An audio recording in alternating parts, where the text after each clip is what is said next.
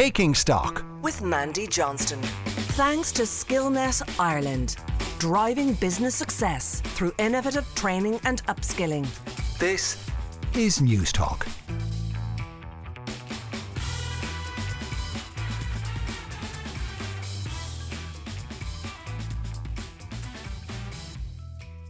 You're welcome to News Talk's Taking Stock. I'm Mandy Johnston. On today's programme, we'll be asking what exactly is an oligarch and we'll be examining how their political influence has been leveraged in the Ukrainian conflict. What's it like behind the lens when you're capturing the images of life in war? We'll talk to the award winning journalist John McHugh about his work reporting from the front lines.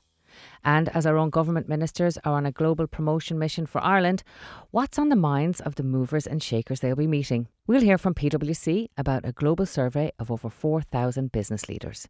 You can get in contact with us by emailing takingstock at newstalk.com or on Twitter at takingstocknt. First up today, it's a word that we've all become very familiar with, but what exactly is an oligarch? What does the term mean? And why are they important in this time of war? To shed some light on the shadowy subject, we're joined now by Professor Jeffrey A. Winters, who's Director of the Equality, Development and Globalisation Studies Programme at Northwestern University, specialising in the study of oligarchy. Jeffrey, you're very welcome and thank you for joining us. Thank you for the invitation. Jeffrey, can we kick off today with a very simple question. Can you define what is an oligarch? An oligarch, uh, a term which is actually very ancient, going back thousands of years to, uh, to Athens and Rome. Um, an oligarch is a person who is empowered by a tremendous concentration of wealth. So there are many things that can make people powerful, much more powerful than their fellow citizens. Um, it might be that they hold a powerful office. Um, they might be part of a very powerful network of people. They might be uh, someone who is armed and has what we might call coercive power. And one of the power resources that really uh, makes citizens or, or, members of a community very different in their in the power they are able to wield is wealth. And so throughout history, oligarchs have been defined as people who are super powerful because they are super wealthy. So they may be content to remain on the margins of politics as long as their material financial interests are secure. Is that right? Because, especially with the rise of democracy, oligarchs have have tried for the most part to be invisible partly because if their tremendous power is constantly in the faces of uh, other members of uh, society, it poses risks to them. So, if oligarchs can achieve their goal, uh, which is primarily wealth defense, that is making sure the rest of society, uh, through government or however it's done, does not redistribute their wealth, if they can achieve that without being terribly visible, that works to their uh, advantage. Um, one of the changes we've seen actually in uh, the last sort of 30 years is that oligarchs around the world have become far more bold, far more visible, and thus uh, a great deal of controversy. Uh, it's uh, Mandy, we would not be having this conversation about oligarchs 30 years ago, but we we're having them today because they are exerting their influence and power uh, in a way that is very much in the faces of people, and it's uh, it's uh, a risky thing for them to do, actually, politically. And would you say it's a soft power initiative that's driven by wealth? Interesting question because throughout history, coercion, uh, the use of violence, has always been an important part of defending wealth. But what has happened over history is that the earliest oligarchs had to, were not only wealthy, but they had to actually have a coercive armed capacity. So oligarchs would build castles and they would have knights and or they might themselves be knights and so they would have militias and so on as we enter the modern era in what uh, Max Weber famously described as the modern state being a monopoly on the means of coercion. What he meant is that only the state is armed and civil society, everybody in society, is supposed to be disarmed. So oligarchs themselves in this modern era are, in most, at least uh, democratic countries, are unarmed. But the deal that's been struck historically is that the state will use its violent capacity to defend property. So no one can take, as, as they might have tried uh, in centuries past, um, uh, no one can take because the state is the defender of, of property. So let's turn to to Russia for a moment um, and examine what's going on there. This term comes from political science, referring to a small group of people who control power. But looking at the Russian situation at the moment, it, it very much to me looks more like an autocracy. Do the oligarchs in Russia wield any real power still? Let me step back from that question and clarify just a couple things. Mm-hmm. One is that oligarchs are these people defined by wealth power. Oligarchy, and this is very important, oligarchy is not a form of government oligarchy is a political process. What I mean by that is oligarchy is the politics of defending wealth. And so oligarchy is blended into many different kinds of systems. Oligarchy is blended into democracy. Oligarchy is also blended into authoritarian, autocratic regimes. And so, um, why is this important? Because um, oligarchy is not zero sum, for example, with democracy. So the antidote to having oligarchy in your political system is not increasing democracy. Um, it, it's not as if oligarchy rises because democracy decreases and vice versa. Oligarchy, to be clear, is the consequence of incredibly concentrated wealth, which gives people incredible levels of power and they can use that power within a democracy or they can use it in any other kind of system. So I, I just want to clarify that. Yeah, because... can, can, can, can I ask you a question actually? I'm sorry for sure. interrupting you here, but just picking up on that point, incredibly wealthy people who are controlling power, you could easily look at the American system and say, um, actually, there's a there's there's a an incre- there's a small amount of incredibly wealthy people who are driving the power base in America. Absolutely. And, and one of the interesting things in this moment where everyone is talking about Russian oligarchs, Russian oligarchs, um, as if oligarchs only exist in places like Russia. I had a, a few years ago, I teach a course at Northwestern University called Oligarchs and Elites. And a number of years ago, a graduate student announced on the first day of class Russia has oligarchs, the United States has rich people. And it was a very interesting debate uh, that went on in the in the course of that seminar. Um, but it's interesting that Americans and people in the West often don't view uh, their country as having oligarchs because of two reasons. One, they think that somehow oligarchs are people who got rich through some kind of crime or corruption. Uh, there's something illegal about them. Um, and that's why they'll call people in Russia uh, oligarchs. Um, but uh, in fact, that is uh, an interpretation of oligarchs, which has nothing to do with the history of the term, which goes which goes back, as I said, thousands of years. The United States is absolutely spilling over with oligarchs, and the United States is a combination of democracy and oligarchy. We have a very small number of people whose concentrated wealth allows them to influence, and many would say distort, American politics and democracy. They fund candidates um, and, and, and they do all kinds of things with their money, most of which, by the way, is completely unseen. So, one of the things that oligarchs do is they make sure that things don't happen. And so that's very hard to perceive, isn't it? So, for example, a change in tax policy uh, that might increase taxes on them, they use what I call the wealth defense industry, which is a multi billion dollar uh, uh, industry of lawyers, accountants, wealth management people, as well as lobbyists. And, the, and they pay that industry to make sure that policies in a democracy are responsive first and foremost to oligarchs and secondarily to everyone else, which explains why in the United States, over the course of our roughly 250 years of democracy, um, the United States was a much more equal in economic or material terms, much more equal society in its first decades than it is today. Today, we are one of the most unequal societies in the world two people in the United States, that's Jeff Bezos and Elon Musk, have as much wealth as the entire bottom half of the United States combined. And that is a degree of concentration of wealth which is unheard of in US history. And it's a reflection of power that that kind of inequality is exploding.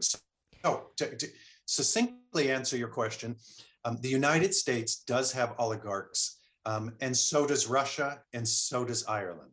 If you're just joining us, you're listening to News Talks Taking Stock, and we're talking to Jeffrey A. Winters from the Northwestern University, and he specialises in the study of oligarchy.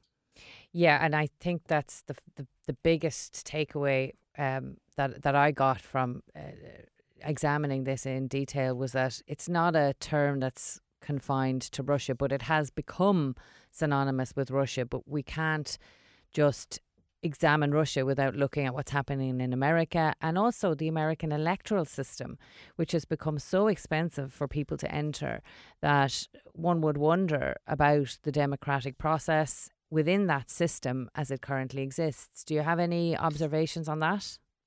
Yes. So um, the fact, it, high cost elections are um, give give an advantage and actually add leverage to oligarchs because um, if you want to be a contender in US electoral politics, you have to be able to raise an enormous amount of money. And this means at any level local, state, national, especially national. And so there are only two ways really to do that. Um, one is to crowdsource an enormous amount of money, and that is incredibly hard to do. In fact, only Bernie Sanders um, had showed an ability to raise money on a large scale without turning to um, millionaires and billionaires, as he called them. Can I just pick Everyone. your? Can I ask you something about Bernie Sanders because uh, this is a lot to do with right wing conservative populists. Um, where is the left in this debate, or where is the, pr- the presence of the left? Well, Bernie Sanders is uh, arguably, at least in the US context, very much uh, on the left, right?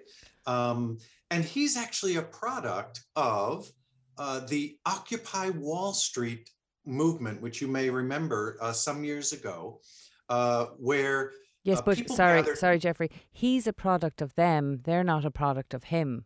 Are there? Is there any room for left leading leaders? Ah, good, good question. Um, it's at least in the United States, um, the kind of organizing that would have to be done at a grassroots level, focused on um, material issues, is largely absent. Mm. Um, the United States is deeply into identitarian politics. It's very much into um, a whole range of categories which are not about wealth inequality. And so, uh, and, and, especially with the collapse of unions, um, those factors have led to an explosion in uh, oligarchic power um, in the United States. And, and I'll just note one other thing about the change around this subject. Uh, in the last uh, election of 2020, all the major candidates used the word oligarchs with reference to wealthy, powerful people in the United States. So the word is in play, the concept is in play in places like the United States uh, now. I'm just trying to understand one thing in particular is when I when I analyze this is how do you explain the Trump phenomena where working class people are enthralled or um, convinced to follow someone who is in effect himself an oligarch? Yeah, it, it's very interesting that Trump very often standing up in front of his crowds, would announce that um, only he, as an oligarch, could save uh, America from oligarchs. And his argument was that he's already rich and he doesn't need their money. Mm. Therefore, he's insulated from them. But he's um, also um, somewhat anti establishment, isn't he? So he's representing their views and, I suppose, mirroring their views back to them. Yeah, well, he's he's somebody who has spent his whole life trying to get into the establishment, and the the only reason he's amply, anti-establishment anti-establishment is because they wouldn't accept him. Um, so he's a kind of uh, uh, he's a wannabe um, uh, establishment person, um, but he positions himself in terms of rhetoric, in terms of messaging, as someone who is outside the system, even though this is a guy who, in so many ways, is deeply inside the system. What's tragic about the rise of Trump is that angry, frustrated people in the United States who are really not making any gains materially, and a lot of them are losing. Trump is all that is really in play for them. Uh, and and that has to do with a lot of other complexities in the United States. The fact that demographic change is also underway, and so we are we are the only country uh, in as a as a sort of a, either in Europe or as a transplant country from Europe that is undergoing a transformation from being majority white to uh, minority white. That is underway in the United States right now. And, and no other European or European transplant country has ever experienced that profound racial demographic transformation. And one of the questions is can you go through that transformation without fascism? Um, and the United States is currently uh, working its way through an answer to that question. And that brings us neatly along to what's happening in the Ukraine uh, with the Russians. Can I get your take on what the role of the oligarchy in Putin's administration is at the moment? First, just a quick uh, note that the Soviet Union obviously had no oligarchs. Um, because it was impossible to have tremendous wealth concentration. They had elites uh, in the party, uh, Communist Party apparatus, uh, but they had no oligarchs. Then, when the Soviet Union collapsed, very quickly, um, a group of well positioned people were able to grab major state assets in mining and oil and gas and finance. Um, and those people quickly emerged as uh, oligarchs in the Russian context. And this predominantly happened under Yeltsin. And then, ever since Putin has been in power, one of the things that Putin has tried to do is position himself as what I call a sultanistic oligarch. That is um, the lead oligarch of Russia. And that means that uh, he wants to be the person who makes or breaks you. Um, and so being close to Putin can have uh, tremendous benefits. He has tried to tame the country's oligarchs according to his rule. And, and so that's why we see, unlike a lot of other countries, oligarchs in Russia have been jailed, they've been exiled. Um, and, and that doesn't happen in many places around the world. Oligarchs don't usually go to jail. Um, so he's had to contend with this group of very powerful people. He needs them and they need him uh, to be able to dominate uh, the Russian political uh, structure.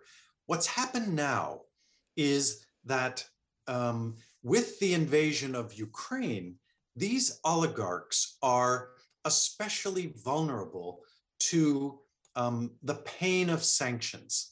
Uh, and a very interesting thing is that many of those oligarchs moved their assets offshore into places like London, uh, into places like Cyprus, but also New York, Miami, and elsewhere in the form of property.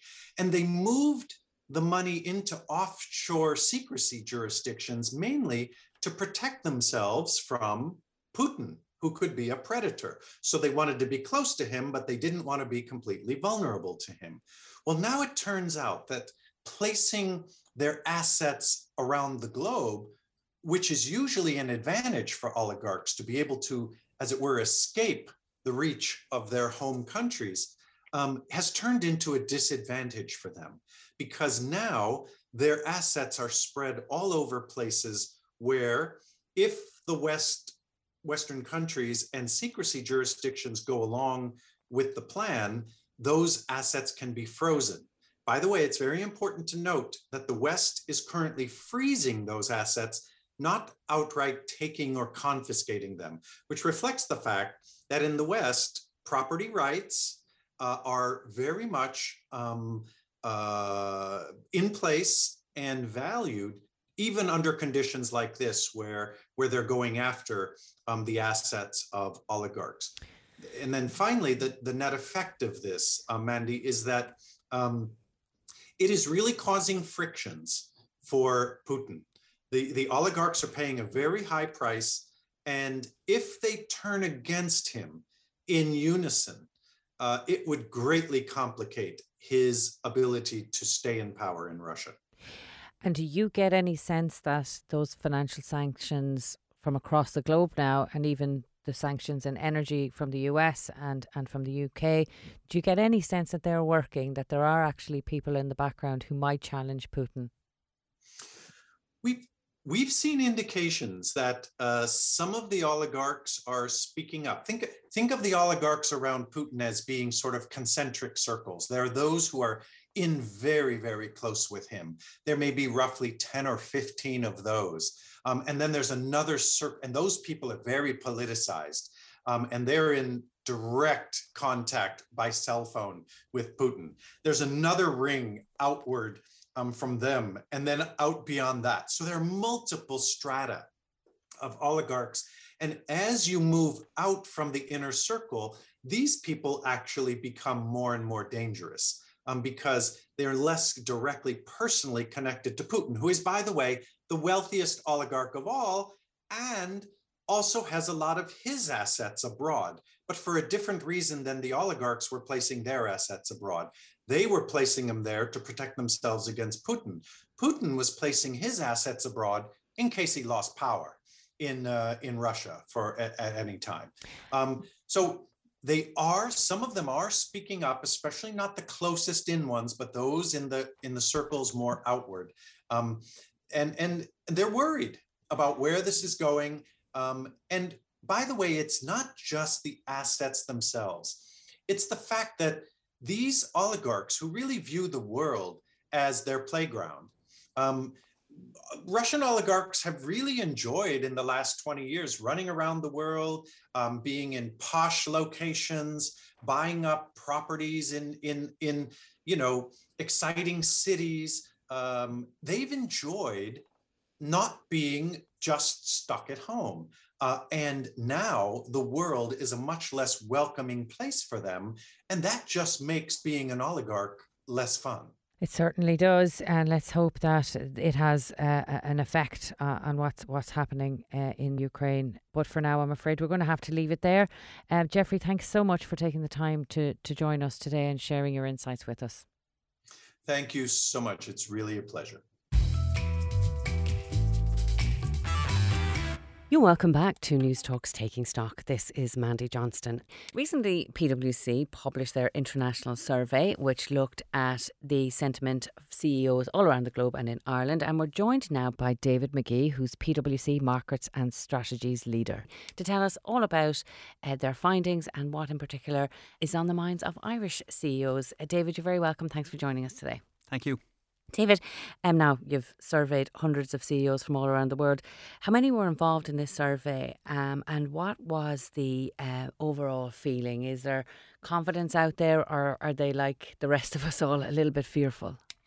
So we've over four and a half thousand global CEOs took part, and ninety Irish CEOs uh, took part. And really, thanks to all of them. Um, it gave us a great insight. The the Irish CEOs, for example, are spread across all sectors of the economy and and large companies down to uh, to smaller um, indigenous companies. And the the survey was taken in November of last year. Ah, very very different world. Absolutely. So it was it was overwhelmingly positive, right? And particularly Irish CEOs over-indexed against the, the global numbers and were extremely positive about the outlook. Now, obviously, two massive things have changed since the, the survey was polled. Uh, one is inflation has become a much bigger uh, risk and a much bigger downside risk for all kinds of uh, companies and sectors of the economy who are trying to figure out how to cope with that. And then clearly, the war in Ukraine um, has created a huge level of uncertainty over. Um, lots of supplies into the agri sector over energy and energy pricing, um, and just general instability and confidence at both the consumer and corporate level. Before we get into the findings, um, I just want to get your views on the sort of global macroeconomic situation where we don't have much trade with Russia, but we're a small open economy, so we're very much affected by uh, the geopolitical situation. What's your views on how our economy will cope with what's going on at the moment? So yeah, I, I wouldn't focus on the specific trade numbers with either Russia or Ukraine because you say they're they're small in the scheme of things. It's the knock on. It's the fact that 40% of the gas is coming from Russia and what will happen there. It's what we're already seeing kind of flowing through into energy prices globally. Um, it's not that long ago the US announced sanctions on all energy imports from Russia that will have a knock on impact on, on pricing. And the agri sector in Ireland is a significant consumer both of materials for fertiliser and grains coming from uh, both countries. So it's not that there is a huge amount of trade, but the impacts as they feed through into the European Union and to us and into the global economy are very significant. It's a huge shock. As we're seeing with the um, recent discussions around food security and, and energy security, it's that knock on effect. Okay, so just go back to the survey for a second. Beyond the economic, say, environment that we're in, what are the key things that are on the minds of CEOs around the globe? Yeah. So if if you look at the kind of the headlines, uh, clearly very worried about cybersecurity, very continue to be very worried about uh, talent and and what th- that phrase, the future of work, that people keep trying to, to figure out and understand. But we've seen huge amounts of movement in the labour force. That's that's a concern. Um, climate change and climate risks are a, a very significant concern and have moved up. It's remarkable that as recently as 2016, which given we've all lost two years with the pandemic, doesn't seem that long ago. But in 2016, climate risk didn't even feature um, in our, our survey. So, and it, it's moved right up there to where half of CEOs are saying this is a very significant uh, risk for them. The other one that features highly this year is uh, health. Um, and not surprisingly, given we were polling this in November 21, most countries were still doing uh, boosters. Omicron had not appeared on the horizon, so we didn't have a new variant. Uh, but but still, health is a, a continuing concern there. On the climate change issue, um, am I right in saying that Irish CEOs were disproportionately more concerned about that than their counterparts? A- absolutely. So 46% of the Irish CEOs compared to 33% why, globally. Why do you think that is? I think um, I think we're very connected, and I think we see the impact of climate because we're a small open economy, because we trade significantly uh, with others, and and because the Irish are very interconnected, whether it's services or goods. And, and I think we see and recognise the impacts. I mean, I spoke there a moment ago about 2016 and the movement from nothing at all to 46%. And I think part of that has been driven by people have seen, we've seen flooding in Germany, we've seen supply chain disruption, we've seen migration of people as they try to move out of uh, drought uh, ridden countries. So I, I think all of those immediate and tangible risks to economic stability have started coming through directly from climate change. And I think that's what Irish CEOs are responding to.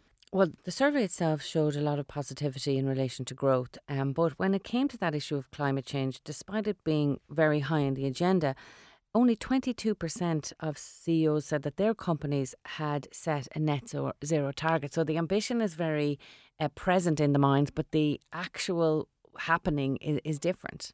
Yeah, and I and I think this is this this is a kind of remarkable bit of the survey. So even though everybody's saying this is top of mind, this yeah. is a big risk, and I'm concerned, like what are you actually doing about it? And and if we if we break it down into two groups, so so let's look at the big group. So roughly eighty percent in the global survey and about seventy percent in the Irish survey have said we have not set out either a carbon neutral or a net zero target. Right? But isn't that extraordinary given Everything it's remarkable. And when you scratch underneath that and say, why haven't they done that? Mm. You get a couple of reasons come up, right? One is, I don't know, or I would find it too difficult or too expensive to measure my emissions. And I'm kind of I'm scratching my head at that one and saying, yeah, but even if you don't know the precise uh, level of your emissions, you know what you need to do to start taking those emissions down, right? Do you, do you think, David? Sorry to, to interrupt you here, but I, the, do you think that maybe the reason why it's top of mind for many CEOs around the world is that they're worried about the regulatory implications for them and the commitments on things like ESG that they have to do? So they know they have to do it. It's top of their minds, but they're not moving at the pace that they need to. No, and and I think um, you're right. The pressure is going to come from multiple sources. Mm. It's going to come from consumers and others in their uh, supply chain, and it's also going to come from regulators and governments. Uh, half of the people who didn't have a commitment said it was because I don't feel my emissions are all that significant, right? And and again, I'm kind of going every bit matters. Every every gram, every ton of CO2 that we can take out and sequester or deal with is absolutely critical here. So even if your emissions are small, if if I take the example of Microsoft, Microsoft if, if you if you step back and think about their business, it's not going to be a huge emitter of carbon, right? They, they use very significant power in data centers, but that that you can move that to renewable energy. So it's not a complicated industry to tackle. They've made a bold target where they want to remove all the carbon since the founding of the company, right? Wow. And and offset all of that back to the beginning. And it's it's I, I think, frankly, we're going to end up in a situation where some countries and companies and individuals are probably going to have to do more to compensate for the people who aren't. But but if we, we need to get everybody on. So just thinking you're a low emitter doesn't get you off the hook here. You're listening to Newstalk's Taking Stock, and we're chatting to David McGee, who's PwC Markets and Strategy Leader. Okay, so you're a huge organisation in your own right in Ireland and and all around the globe. What does your company do to to affect these changes? How do you tackle climate change? So, first thing we have uh, globally, we've made a net zero commitment, and we've had that uh, science backed. Uh, we, we made it a science backed uh, commitment. Um, locally here in Ireland, we've done a huge amount, and one of the things I would say about it is it's it's been citizen led. We we haven't had to do some of the stuff's been top down. So all of our energy that we use is renewable. Um, but a lot of the initiatives internally came from. So in in 2018 we took all plastic, all single use plastic out of all of our buildings. All of the the drinks or anything you consume is either in a, a, a, recyclable can or a biodegradable cup. We've made all of the um, cutlery in the canteen, all of the disposable stuff is all biodegradable. And all of those were initiatives that individuals in our teams or on our staff said, here's something that we should do. The, the challenge the challenge for our business is flights. Mm. Um, and if you went back to our baseline year of 2019, so pre pandemic, 85% of our emissions were coming from flights, and that's really, really hard to tackle. It's hard to find any positivity out of the last two years. If there was one good thing, it's that we, we all recognize you don't have to be physically present to be present. Um, and that will certainly reduce it. But there's a real desire among our clients to, to meet face to face again. And we're a relationship business and it, it, it's hard to tackle that one. We will need a technological solution, but in the meantime, we'll keep working on offsets and keep working on just trying to reduce the volume. Were there any other areas where Irish CEOs were out of sync with the global picture, or are we fairly much aligned on things like cybersecurity and talent?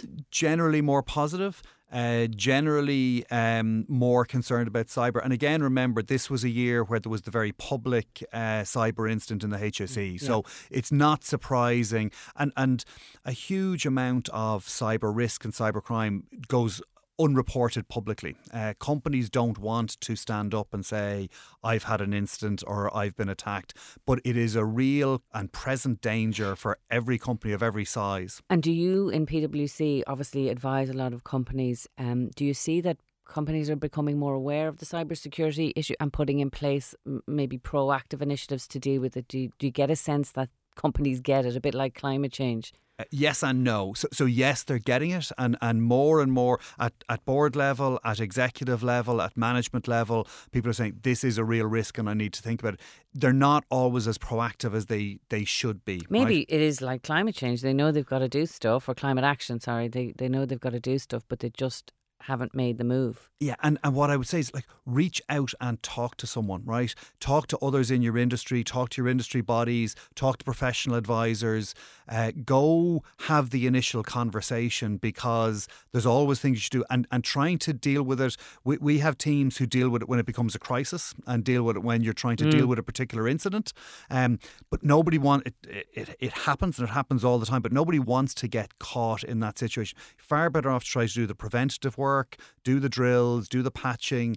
It, and it's all it is all boring, mundane legwork, but it, it, it, it it's like it's like building up any of your defences. You need to be you need to be ready for this. And much better if you're dealing with it all proactively. Absolutely.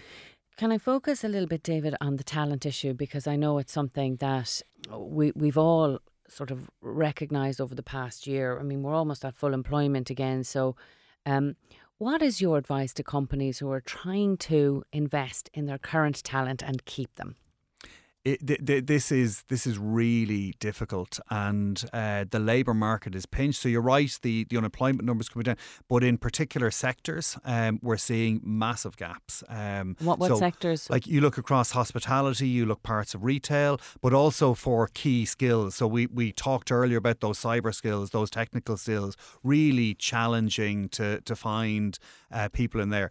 And and we talked at the the top about inflation, and there is inflationary pressures in the economy, and they um, may drive wage. Uh, that is demand, the risk that yeah. you start driving a spiral of uh, cost increases, and and and I think what employers are, are, are struggling with is one hold the talent that you have right and and try to and it's difficult because we haven't been able to connect in the same way with their employees you know people people work somewhere because they like being part of a team, they like a sense of purpose, they want to feel connected to the people they work with.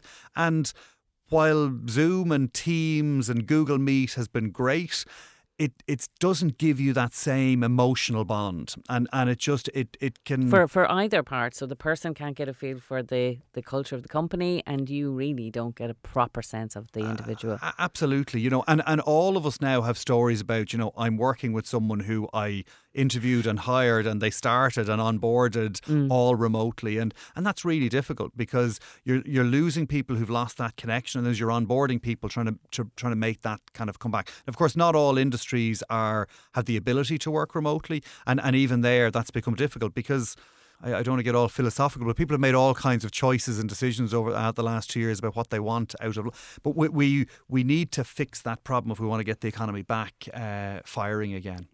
And um, just rebuilding, recovering, renewing, um, that was all part of your survey in November. How do you see the current? Uh, very volatile situation for um, businesses and the plans that they may have made last year. Is that all up in the air now?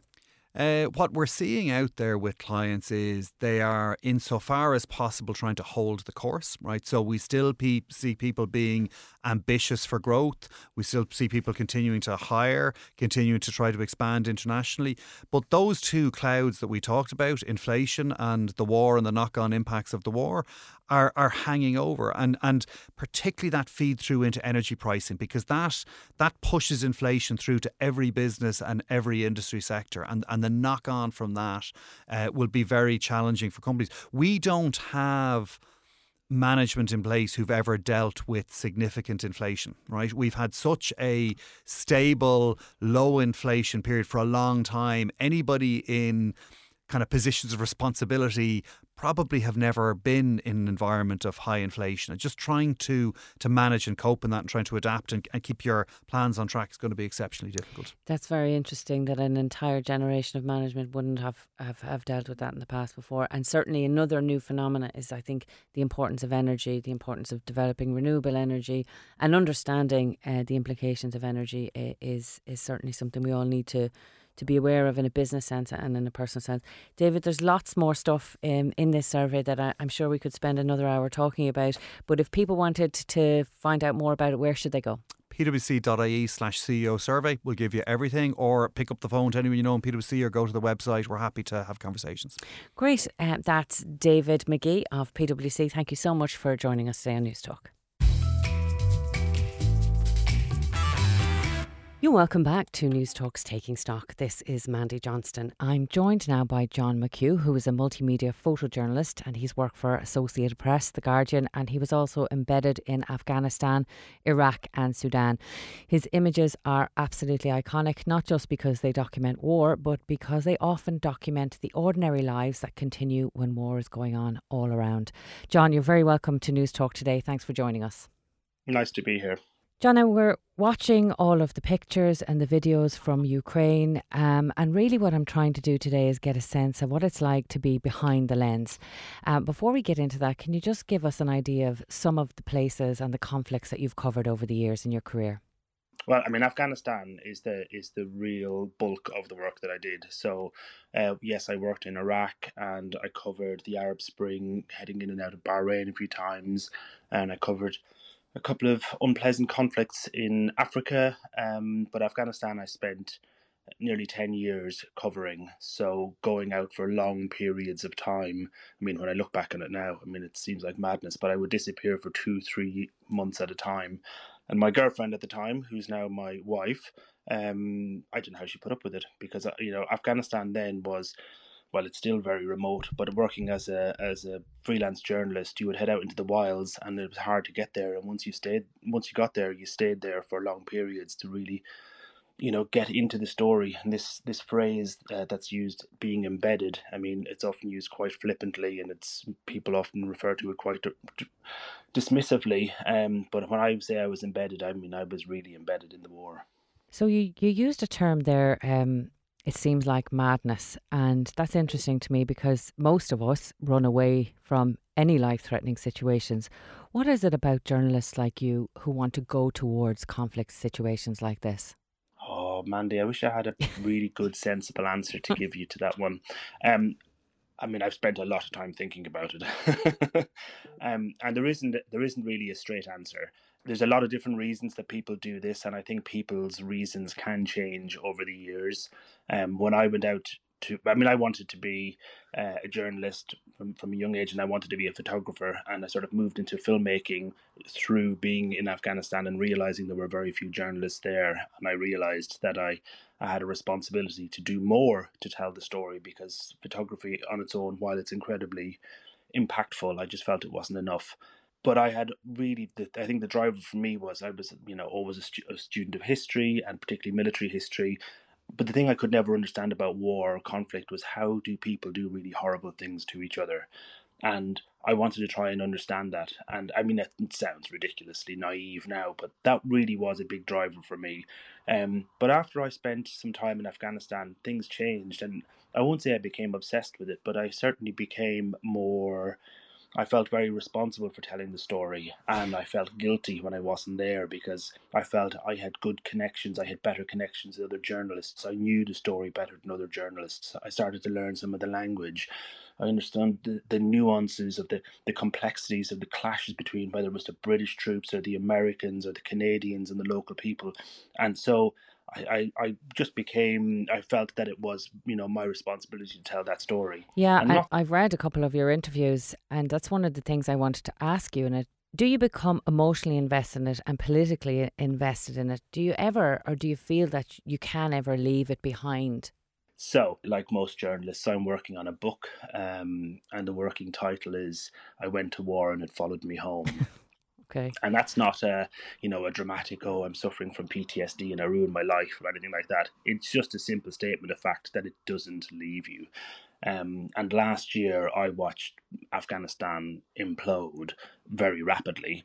Um, I had an exhibition in London at the time. It had, you know, opened before um, everything really started to go horribly wrong. It was supposed to hang for a month. It ended up being on show for three months.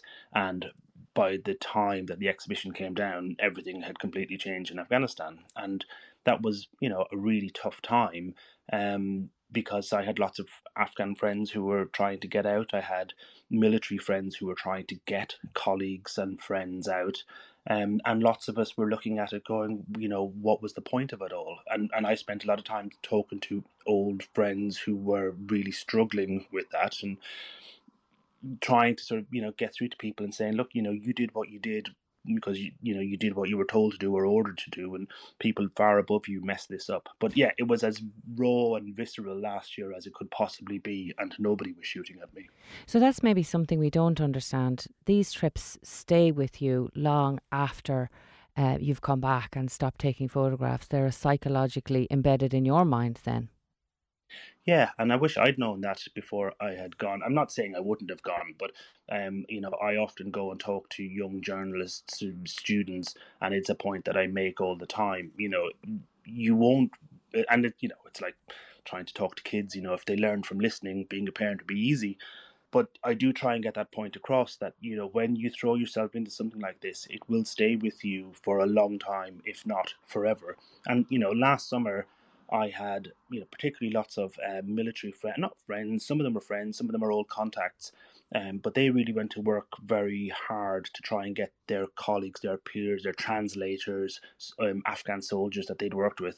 And I was getting emails and calls in the middle of the night saying, you know, hey, John D, do you have a photograph of Abdullah? Do you remember the interpreter at this base? And, I'm saying, yeah, yeah, I do. I mean, I, you know, I never published them because I didn't want to put them at risk, but I have old pictures, and so you're digging through stuff like that. But actually, as you look at them, you can remember it as if you know it was yesterday. You mentioned again there throwing yourself into something. I'm just trying to get a sense of when a journalist like you arrives on the ground someplace. What's that experience like? Who helps you? Who looks after your logistics? Is there a big role here for the local people, or are you just totally on your own? Well, you just nailed it with one word there logistics. There's an old military phrase that says amateurs talk about tactics and professionals talk about logistics. And I've always said that getting into Afghanistan and getting to the story was the easy bit. The hard bit was figuring out where you were going to stay, you know what you were going to eat, where you were going to sleep. And even if you were embedded, you still had to get to that embed. You had to figure out, you know, how you got your insurance and you know travel. I mean, I used to fly. I flew from Germany out to um, Afghanistan. I flew through um, various places in the Middle East, and so it was always about logistics. And actually, I'm a fairly obsessive person, and I think that the planning and putting the effort into getting the plan together um, is you know is what makes it work so much of the time. If you turn up in a conflict zone and you don't have a plan and you don't have contacts already and you don't have a good medical or first aid kit and the knowledge to use it and you don't have you know either body armor if there's going to be a lot of fighting or sort of you know local clothes that you can reduce your profile and attention things are going to be very difficult for you and sadly over the years you know lots of us saw people turn up in war zones who were very much out of their depth, and you know it usually went fairly badly for them, and it quite often happened fairly quickly. And uh, often the images that that you have from these conflict areas um, are of quite ordinary things, not just for the people and the victims, but also of the soldiers. I'm thinking of their clothes, their boots, soldiers skipping, laughing, eating. All these things that we tend to extract from our minds to sort of depersonalize the whole thing. But soldiers are suffering and, and trying to get through the war too. Was that an important balancing um, out uh, thing for you to do? Yeah, absolutely. Um, you know, I mean, when I went to Afghanistan in what's like 2006, 2007, yeah, 2006, when the British troops deployed. Um, so I'm based in London, um, and I um, you know, there was uh, over here at the time. The defense secretary was talking about how he hoped that the um, British military would be able to conduct a mission without firing a shot, and that was nonsense to mm. anyone who was looking at the situation. That was, you know, at best naivety, or at worst a total and utter lie and deception of the British people and the rest of the world. So. In Afghanistan, what I wanted to try and show was the experience of the soldiers because most people weren't seeing that. Mm. There were very, very few journalists out there. Um, and so, you know, yes, there was plenty of fighting to show, but actually trying to show people get through their lives. And, you know, when I went, worked in Afghanistan outside of the embed system and when I traveled around, you know, I spent a lot of time trying to show people's ordinary lives to get that point across. You know, people still have to live, you know, through a conflict. People still have to, you know, feed their kids and, uh, you know, get their animals out into the field. And, and, and that life goes on, however bizarre it is, it still has to continue, as we're seeing today in, in, Ukraine. If you're just tuning in, you're listening to Newstalk's Taking Stock, and we're chatting to John McHugh, a multimedia journalist, about reporting from the front lines of war. John, can you share with us the story of Medina Sadi, the young skateboarder from Kabul? So um, there was a charity that still exists actually um, called Skateistan, and they um, it had been set up by one very pig-headed, determined fella um, who I met and got on very well with for whatever reason. And um, he had basically discovered he had, he had arrived in in Kabul uh, chasing true love for somebody who had broken up with him. And um, anyway, he, that didn't work out. But he had brought his skateboards, and so he set up this charity Skateistan, and he basically taught kids how to skate. And somehow or other, it fell through the restrictions. So girls weren't allowed to ride bikes, and girls weren't allowed to do lots of things, but somehow or other the mullahs didn't have their eye on skateboarding, and so this charity had created um, uh, an environment where education was provided um, within the skate park, but kids could come in and also learn to skate, and it was very freeing. Um, and I think the incident you're talking about is when I was up on a place called Bibi Maru Hill, which is um, uh, a, a, hill in the middle of Kabul, Kabul. overlooks the city. Yeah, and and um, up there, there's um, I mean, it had been used during the Civil War. Um, had been used by the Soviets, and so there's a there's a, a swimming pool that was built up there, uh, an Olympic uh, standard um, swimming pool built by the Soviets. And then after they left, um, there was lots of fighting in the air. So there's loads of um, unexploded ordnance or bombs in the soil, and they would come up through the soil when it rained. Um, and but kids would people would go up to picnic up there. So anyway, the the um, I'm not really sure if it was the mayor or whoever it was, but somebody had decided that they needed to put some paving up there to try and make it safer and less chance of people being hurt. And of course, the skateboarders discovered that they could go and skate on this really smooth surface because Kabul didn't have a lot of uh, smooth surfaces or roads. So the kids um, were up there one day, and I was with them. They were skating and I remember grabbing a couple of pictures just as she uh, sort of whizzed past me. And it was only afterwards when I looked at it that I realised that the Olympic swimming pool was in the background. And the Olympic swimming pool, after the Soviets left, was used by the Taliban for executions. They would take prisoners up to the top of the diving board and throw them into a waterless uh, pool um, uh, as a fairly brutal form of execution. And so, um, just as she whizzed by um, on a skateboard, uh, this was in the background, and you know, it's just like yeah, it's, just a, an amazing uh, juxtaposition, but also a demonstration of the things you're trying to capture, which is that people are seeking joy in an ordinary life in the middle of all these these conflicts. I just wanted to ask you about, and this might seem like a very simple question, but is it frightening when you're there, or does your job just take over and you become desensitized to what's happening? no, it's definitely frightening. Anytime somebody shoots at you, it's frightening. And anybody who tells you it isn't is either fooling themselves or trying to fool you. Um, the fear is always, I mean, you know, I, I got shot once. I nearly got shot several times. I got shot at any number of times. Um, and so you know, even before I'd been shot, I'd seen lots of other people get shot or get hit with shrapnel or whatever, and you know, it was fairly clear from uh, from their vocalizations that it was a pretty bad experience. Um, and when it happened to me, it was pretty bad. Um, and so going back after that, you know, you have that extra sort of knowledge of just how bad it can be if you get hit again but even without being shot, it is you know it's scary. And and actually, I have to say, you know, um, I covered a conflict for a few days in South Kordofan, which is in uh, a region in Sudan that I managed to sneak into in 2011. And I was only there for a few days, and that was utterly terrifying because. Uh, the government in Khartoum uh, were sending down cargo planes, and they were basically rolling bombs out of the back onto villages um, to try and, you know, bomb them into submission, break their will to fight and that fear of aerial bombardment, that knowledge that you know it could come absolutely out of nowhere, um, was really tough. And you know, in Afghanistan, you drove around, you know, there was always the risk of IEDs and everything else. Um, but that fear, you know, it, it can, you know, can come from different things, but it is there.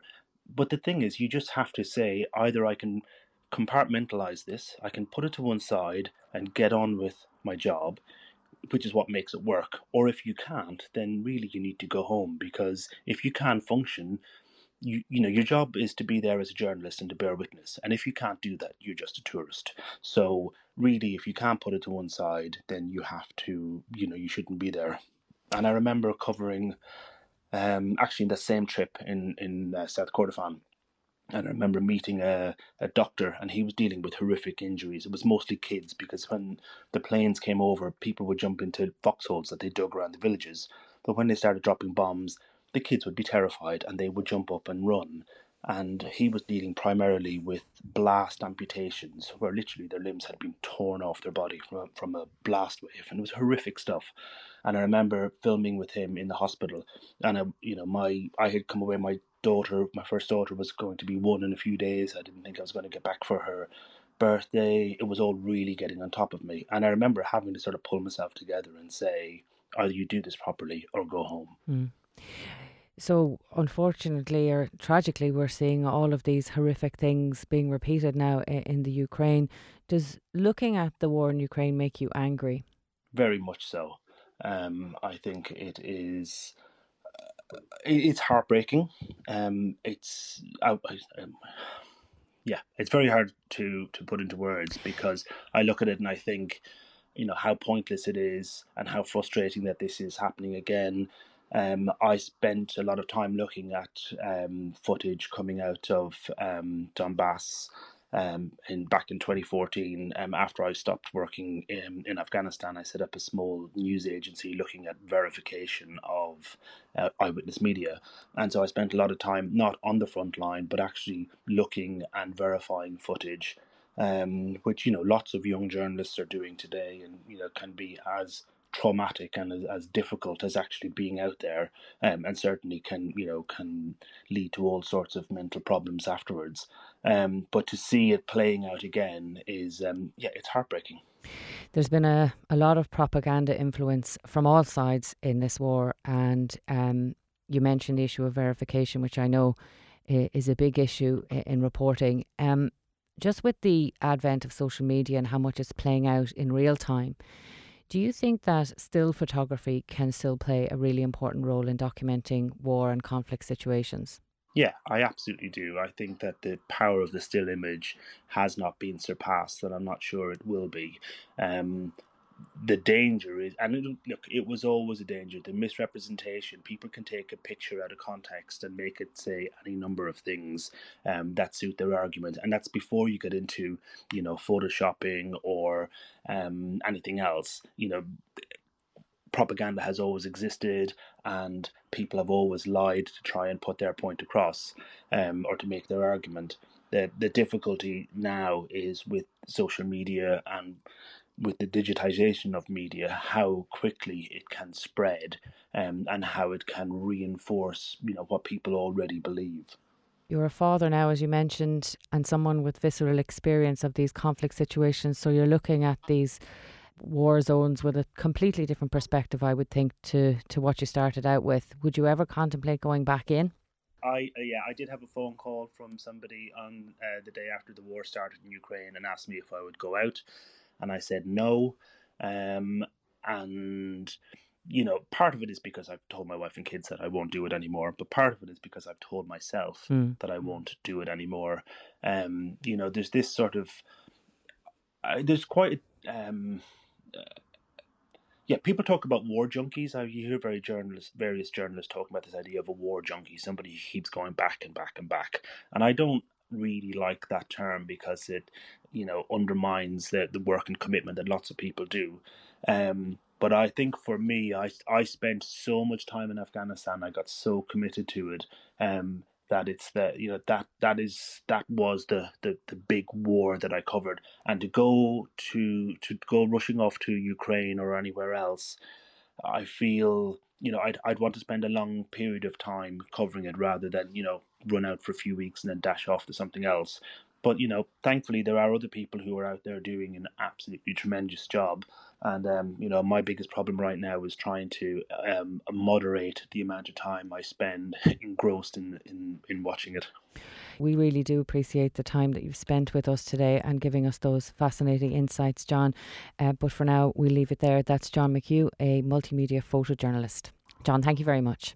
Thank you very much, Mandy. Good luck. Well, that's it for this episode of Taking Stock. I hope that you found today's topics interesting and informative. We love to hear from you as well. So if you have any ideas about what you'd like to hear us discuss on the show, please send any suggestions to takingstock at newstalk.com. Now, while we broadcast at this time on Sunday mornings, you can hear each week's show at a podcast first, available on Friday mornings on the Newstalk app. My thanks to today's guest for taking the time to join us and to producer Simon Keane with Jojo Cardoso on sound. Jonathan McCrea is up next with Future Proof, and then it's Gavan Reilly with On the Record. So, from Taking Stock with me, Mandy Johnston, thanks for listening and enjoy the rest of your day.